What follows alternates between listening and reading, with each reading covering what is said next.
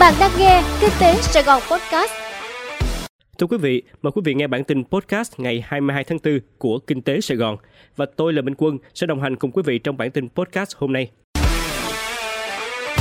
Tiến tới sử dụng trí tuệ nhân tạo trong phân tích dữ liệu hóa đơn điện tử.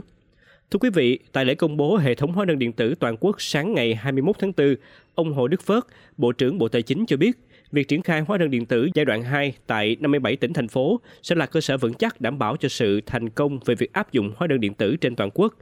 Theo đó, ngành thuế đặt mục tiêu có tối thiểu 50% doanh nghiệp, tổ chức kinh tế, hộ kinh doanh, cá nhân kinh doanh chuyển sang sử dụng hóa đơn điện tử vào ngày 10 tháng 5, 90% vào ngày 31 tháng 5 và 100% vào ngày 30 tháng 6.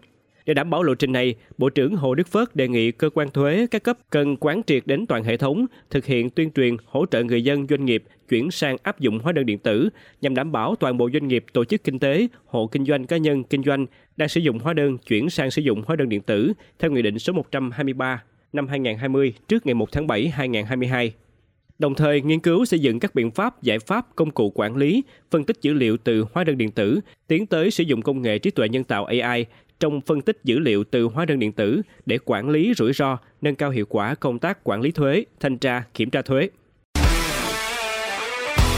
Việt Nam có 4 kỳ lân và đứng thứ ba Đông Nam Á về đầu tư khởi nghiệp. Thưa quý vị, Trung tâm Đổi mới Sáng tạo Quốc gia NIC thuộc Bộ Kế hoạch Đầu tư và Quỹ Đầu tư Mạo hiểm (Ventures) vừa công bố báo cáo đổi mới sáng tạo và đầu tư công nghệ Việt Nam vào ngày 21 tháng 4, ngày được Liên Hợp Quốc chọn làm ngày đổi mới sáng tạo thế giới. Đây là năm thứ hai báo cáo đổi mới sáng tạo và đầu tư công nghệ Việt Nam được phát hành trên cơ sở hợp tác giữa Duventures và Trung tâm đổi mới sáng tạo quốc gia NIC. Theo báo cáo, tổng số tiền đầu tư đạt 1,4 tỷ đô la Mỹ, tăng trưởng gấp 1,5 lần so với con số 874 triệu đô la kỷ lục trước đó vào năm 2019. Xét trong khu vực Đông Nam Á, báo cáo cho thấy Việt Nam đứng thứ ba về cả tổng giá trị và số thương vụ đầu tư vào startup. Vốn rót vào startup Việt Nam năm 2021 chiếm 13% tổng đầu tư vào khu vực, tăng so với mức 8% của năm 2020. Indonesia và Singapore vẫn là hai quốc gia thu hút nhiều vốn đầu tư mạo hiểm nhất Đông Nam Á. Cũng theo báo cáo, Việt Nam có thêm hai kỳ lân công nghệ trong năm ngoái là Momo và Sky Mavis, nâng số kỳ lân trong nước lên 4 là VNG, VNLive, Sky Mavis và Momo. Quy mô kinh tế Quảng Nam tăng 40 lần sau 25 năm. Thưa quý vị, tỉnh Quảng Nam vừa công bố những số liệu liên quan đến phát triển kinh tế sau 25 năm tái lập tỉnh, tách ra từ tỉnh Quảng Nam Đà Nẵng vào năm 1997. Theo đó, năm 2021, quy mô nền kinh tế đạt hơn 102.600 tỷ đồng, tương đương 4,5 tỷ đô la Mỹ, gấp hơn 40 lần so với năm 1997 và đứng thứ hai trên 5 tỉnh thuộc vùng kinh tế trọng điểm miền Trung và xếp thứ tư trong 14 tỉnh Bắc Trung Bộ và Duyên Hải miền Trung. Tốc độ tăng GDP bình quân giai đoạn 1997-2021 đạt 9,2% một năm. Tốc độ tăng GDP năm 2021 xếp vị trí thứ 31 trên 63, quy mô kinh tế xếp 18 trên 63 tỉnh thành phố. Trong khi đó, GDP bình quân đầu người đạt 68 triệu đồng một năm, cả nước là 85,3 triệu đồng, gấp 36 lần so với năm 1997. Thu nhập bình quân đầu người đạt 45 triệu đồng một năm. Phiên ngày 21 tháng 4, gần 155 mã nằm sàn, chứng khoán tiếp tục dò đáy. Thưa quý vị, VN Index tiếp tục giảm sâu cuối phiên ngày 21 tháng 4, đẩy chỉ số về vùng 1.370 điểm, kéo dài mạch giảm thứ 6 liên tiếp. Dù vậy, điểm sáng hôm nay không chỉ có khối ngoại tiếp tục mạnh tay mua rộng, mà còn có thanh khoản gia tăng và lực cầu bắt đáy bắt đầu xuất hiện. Kết thúc phiên giao dịch ngày 21 tháng 4, chỉ số VN Index giảm 14,51 điểm, tương ứng giảm 1,05% về mức 1.370,21 điểm. Còn chỉ số HNX Index giảm 3,53% về mức 366,6 điểm. Với phiên giảm mạnh hôm nay, chỉ số VN Index đã có chuỗi 6 phiên giảm liên tục. Còn nếu tính từ đỉnh 1.330 thì nhịp giảm điểm hiện tại đã lên đến 10 phiên.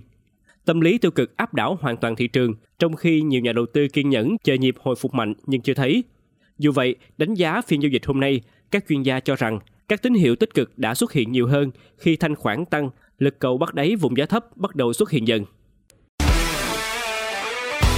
Tìm nhà đầu tư bị thiệt hại vì mua cổ phiếu FLC. Thưa quý vị, Bộ Công an thông báo tìm nhà đầu tư bị thiệt hại do hành vi thao túng chứng khoán của ông Trịnh Văn Quyết, nguyên chủ tịch tập đoàn FLC gây ra. Tại thông báo ngày 21 tháng 4, Cơ quan Cảnh sát điều tra Bộ Công an C01 đề nghị các nhà đầu tư bị thiệt hại do mua 60,1 triệu cổ phiếu FLC ngày 10 tháng 1 năm 2022 liên hệ với phòng 4 thuộc C1 qua số điện thoại trực ban 069 234 5860 hoặc địa chỉ số 47 Phạm Văn Đồng, Hà Nội trước ngày 15 tháng 6.